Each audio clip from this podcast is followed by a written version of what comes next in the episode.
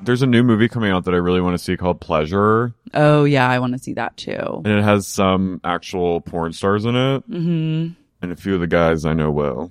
Really, Yeah, I I didn't watch gay porn until I was in college. it was just always straight porn, But but I would- focusing on the dick. I would search for the male.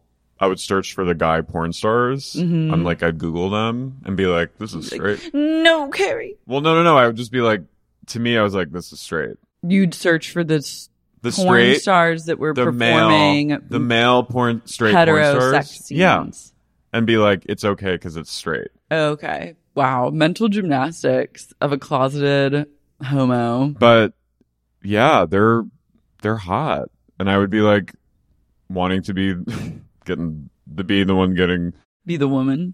getting DP'd by. But this new movie has like actual porn actors in it. and It looks kind of weird and trippy. It's And supposed to be really good. oh, you know what's so good? What? Irma Vep.